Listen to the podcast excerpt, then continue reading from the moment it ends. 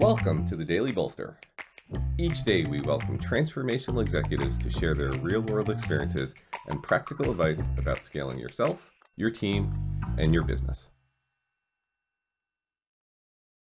Welcome to the Daily Bolster. I'm Matt Blumberg, co founder and CEO of Bolster, and I'm here today with Fayez Mohamood. Fayez is the founder and CEO of Bluecore, uh, an AI driven retail marketing platform uh, that he started about 10 years ago and has scaled pretty significantly since then. Uh, Fayez, good to have you here. Uh, good to see you, Matt, and um, thank you for being a believer in us uh, from the first time we met. Yeah, absolutely. And that's actually a good uh, launching point for our conversation today. You've been at this a long time. You've built a very substantial business. Uh, how many employees are you now? We're about 350. Yeah. So, you know, big SaaS business. Uh, and, uh, you know, I know over the years, as you've built out your core business, uh, you've also been very successful at growing the business by innovating um, not just new features on the core business, but actually, uh, you know, some new applications and new use cases. Um, and uh, so you've done something that uh, that I know I did a bunch at Return Path, which is you had to operate in you know sort of two uh, two different worlds at the same time constantly: the world of the scaled product uh, and uh, you know and everything that comes with that, uh, being much more rigorous about execution and process, and also the world of innovation and startups. And uh, I'd love for you to uh, to sort of give your top three of how to get that duality right.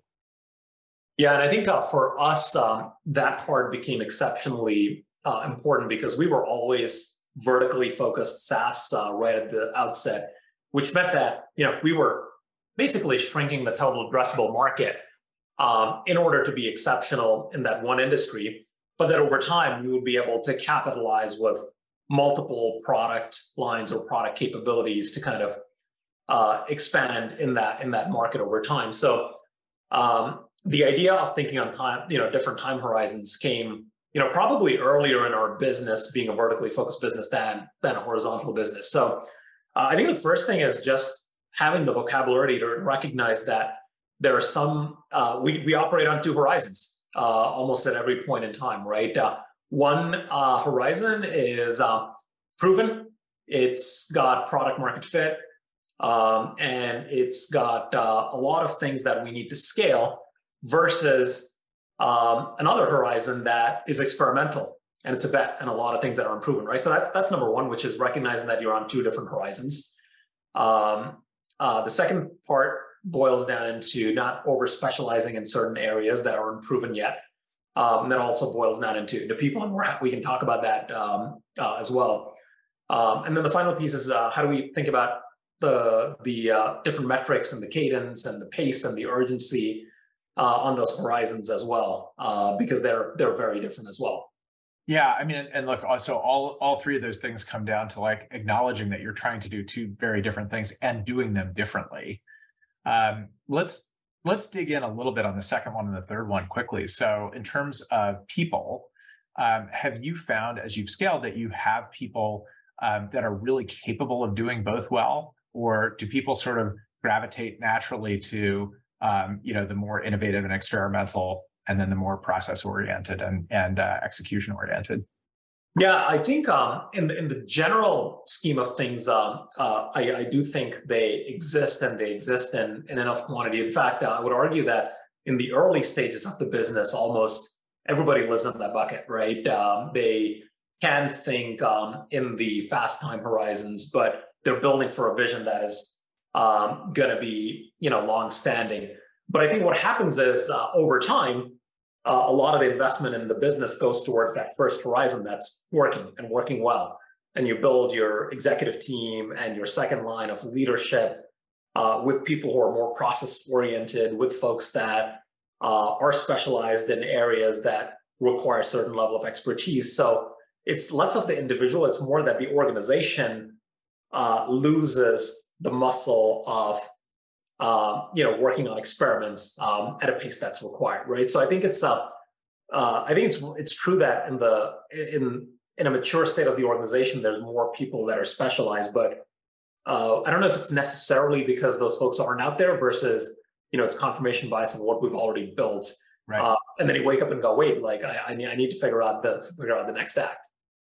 Um, and then last question, what's like one difference you can point to in a successful operating system between um, you know, sort of a um, a more proven product and working on innovation, like you know, rhythm of meetings or uh, you know, different uh, uh, leadership structure or yeah, I think um, uh, the the one thing that comes to mind is uh, the probably the pace at which hmm.